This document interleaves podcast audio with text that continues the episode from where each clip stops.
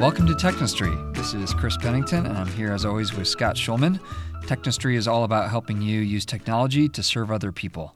And uh, we're excited to g- kick off this second season after our intro last week, or a couple weeks ago here now, um, with some initial ideas. And like we mentioned last time, we're going to share about five or six um, minutes worth each. And uh, hopefully that'll really help you serve other people around you uh, with the technology you have.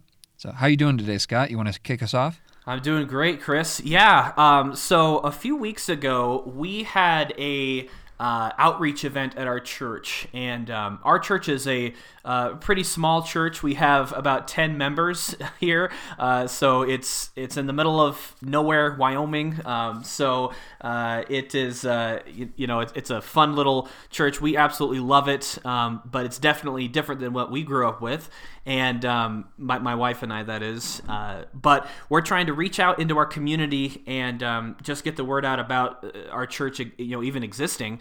So we did a pizza party and just sent things out on Facebook and uh, put flyers up all around town. In, in our little town, there's bulletin boards in about every single business. Uh, so we had stuff up in like Arby's and the banks and you know the post office everywhere. It was really fun. But we wanted to see you know something different um, that we could do. So we had the idea to do board games, and um, Chris will appreciate this. Uh, when when we did uh, when he came out to camp this summer at the end of the summer. Uh, my wife and I had discovered a new type of a game. Um, I have a Nintendo Switch, and um, it, it's a game called Jackbox uh, Party Pack and there's like five different ones and it's different than any other video game you've ever played because you actually play through your phone. And um, so you you use your phone as like a controller and you'll write down different answers. It's kind of like if you ever ever played apples to apples it's kind of like that. But it's really one of the things i love most about it is uh, whenever i play board games you know people come over to my house and play if unless it's something everyone knows how to play like monopoly or stratego or something like that I will have to read the rules to everybody to explain the game to everyone. But with this, it's it's really cool because people will um, get to uh, or the TV is the one that's actually telling you all the rules. So the game will it has like a narrator and a host, and they will uh, explain all the rules. And so there's there's several games in here that are just killer games. I mean, they're so fun. Uh, one of them is, is called Quiplash. That's one of my favorites. Um, but there's there's just a bunch of different ones in here. Now with the Jackbox Party Packs, um, the first one some of the games they they do not have a family friendly filter so you just have to be careful about um, what what you're playing. Some of the games are not you know very appropriate especially for a church setting but the majority of them and especially in the later games um, they will have a little friend, family friendly filter option um, just because you know eh, like any game like an apples to apples game you can make that inappropriate if you wanted to but um, but with these games uh, they're they're just really fun. And so for our outreach event we had um, we had two couples come and uh, so we had four visitors which you know for our church that was like a 40% increase in our church. So that was awesome. Yeah. And uh, uh, but they were they were retired people. So i was i was kind of nervous about if they would be even interested in playing a game with their phones you know on a game system.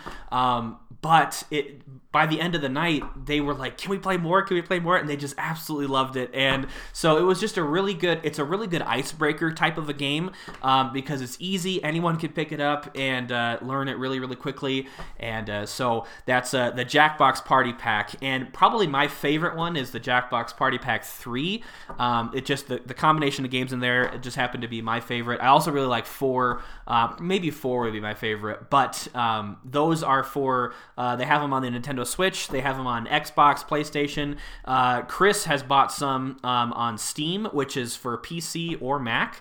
Um, so pretty much whatever you have, uh, you can probably get Jackbox Party Pack. So that's a, a, way that we use technology in our church ministry, and it was a, a great way for us to reach out to our community. Yeah, and we, we actually learned it from Scott uh, when we went and visited them last summer And uh, so yeah, we've used it. We actually I have three and four because I couldn't decide because they're both really good. um, so I agree with you on the numbers there. Yeah. And then uh, yeah, we've played them with our youth group. We played them with youth group's parents at a, an event we had them come up to. And uh, actually, just last week we had a, a, group of people that plan like our uh, get-togethers as a church, and uh, Megan and I help.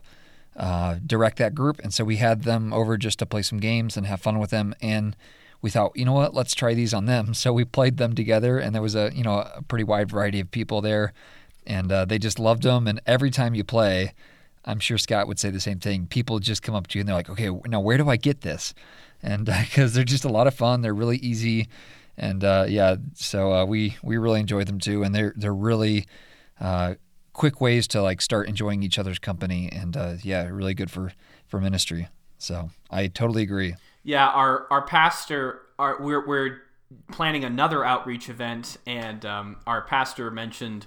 Uh, he's like, "Are we gonna play those games again?" And he was like really excited about it. so I was like, "Well, I don't know, maybe every other time, but uh, but yeah." So it's it's a great it's a great game. And in a small community, you know, there's you know stuff like that gets around. So who knows? You guys might have like eight or nine people to show up next time. So that would be amazing. Double our church. That's right. All thanks to Jackbox Party Games. Oh man. I don't think it's ever done that before, but I, that's amazing. Yeah, that's the tenth mark of nine marks.